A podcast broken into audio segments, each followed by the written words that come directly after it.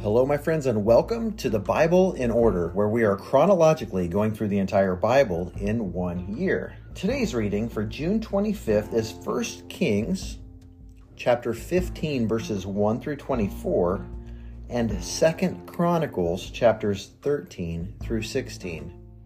We see King Abijah take over for his father Rehoboam. Now, Rehoboam was Solomon's son and so Abijah is Solomon's grandson, David's great grandson. He's king of Judah. Remember, the kingdom is divided at this point.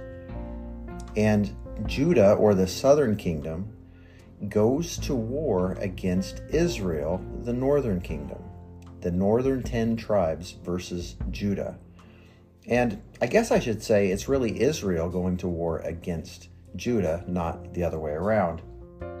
And even though Abijah is not a righteous man, he only gets to be king for three years. Because of his sin, his kingdom is not established. But he gives this moving speech in chapter 13 of Second Chronicles, and he doesn't exactly tell the truth. It doesn't seem. It seems like he twists history a little bit in order to make his case. But the crux of what he is saying is true. Israel, the northern tribes, wandered away from the truth. And for the most part, the southern kingdom, Judah, was trying to do things the right way. Now, the kings were wicked in some ways, but at least they had Levites for priests. They were doing lots of things wrong. They were incorporating Baal worship and other foreign gods. But at least they were offering sacrifices in the temple as God had prescribed. And so Abijah gives this speech in which he basically lays it out against Israel and says, You guys have wandered. You've abandoned God. And therefore, we come to you and we come out against you in the name of God. It says in verse 10 As for us, Yahweh is our God. We've not abandoned him. The priests ministering to Yahweh are descendants of Aaron. The Levites serve at their tasks. And he warns the Israelites don't fight against Yahweh, God of your ancestors, for you will not succeed he warns them you can't beat God. It doesn't matter how strong your army is, or how many fighting men you have, or how well trained they are. Well, right after this speech, they realize the tribe of Judah, the southern kingdom, realizes that they've been ambushed. They're surrounded on both sides by the Israeli army.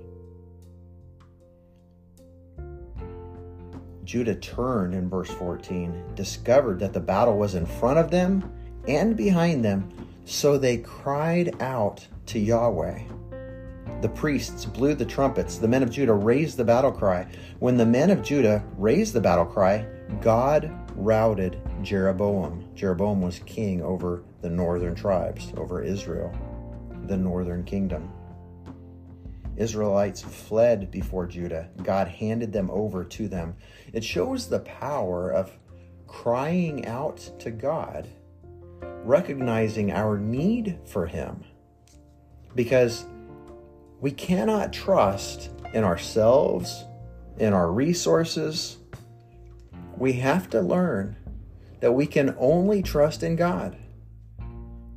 Just like with Gideon, and he defeated tens of thousands with a small army of 300 because it wasn't Gideon who won, it was Yahweh. It was the God of Abraham, Isaac, and Jacob. In chapter 14, we see Asa re- take over the throne, the southern throne, the throne of Judah. And Asa is a righteous king. It says that he's wholeheartedly following after Yahweh and God gives peace to the land for quite some time. But then, even in the end of his days, Asa begins to fall away. He begins to trust in his resources, his army, his gold, and his silver, and even his own wisdom. And it's sad to watch, but it's a warning because even the most righteous among us are susceptible to falling away, to sinning, and then refusing to humble ourselves when it's pointed out to us, as Asa did. So Asa had an army of 300,000, it says in chapter 14, verse 8. And then Zerah the Cushite came against him with an army of 1 million and 300 chariots. So it was a 3 to 1 plus the chariots in favor of the Cushites against Asa, king of Judah. Asa cried out in verse 11, 14 11. He cried out to Yahweh as God Yahweh, there's no one besides you to help the mighty and the weak. Help us, Yahweh our God, for we depend on you. In your name we have come out against this large army. Yahweh, you are our God. Don't let a mere mortal hinder you or keep you from having what you want. So Yahweh routed the Cushites before Asa and before Judah again. And then there's this spiritual revival under Asa's leadership. The Spirit of God in 15, the Spirit of God came upon Azariah the son of Oded, a, pre, a prophet. He went out to meet Asa and he said, Asa and all Judah and Benjamin, hear me. Yahweh is with you when you are with him. If you seek him, he will be found by you. But if you abandon him, he will abandon you. Verse 8 When Asa heard these words, he took courage and he removed the abhorrent idols and he began cleaning up the land. A timely and accurate prophetic word will encourage people to do good works. We, as his people, Paul says in Corinthians, we should prophesy. We should prophesy more and more. We should all prophesy. You don't have to be a prophet to hear God's heart and relay it. And prophecy should always be for building others up.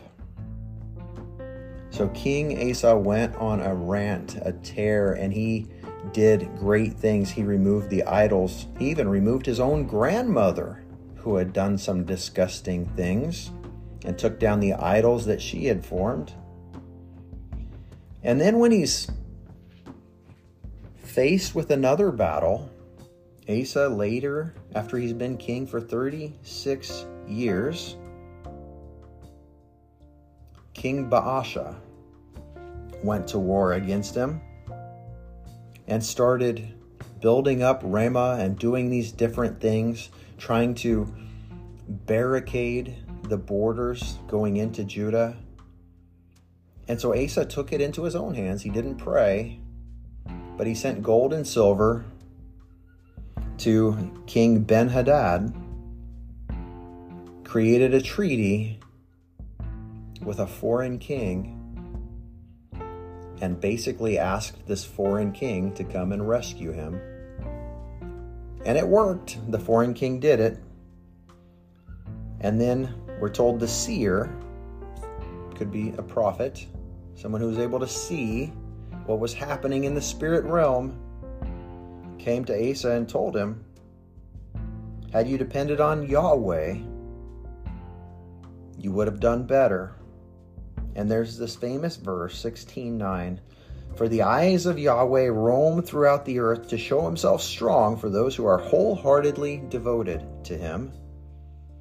You've been foolish in this matter, and now you'll have wars from here forward. Asa was enraged. He didn't humble himself. And then we're told he died a slow, painful death.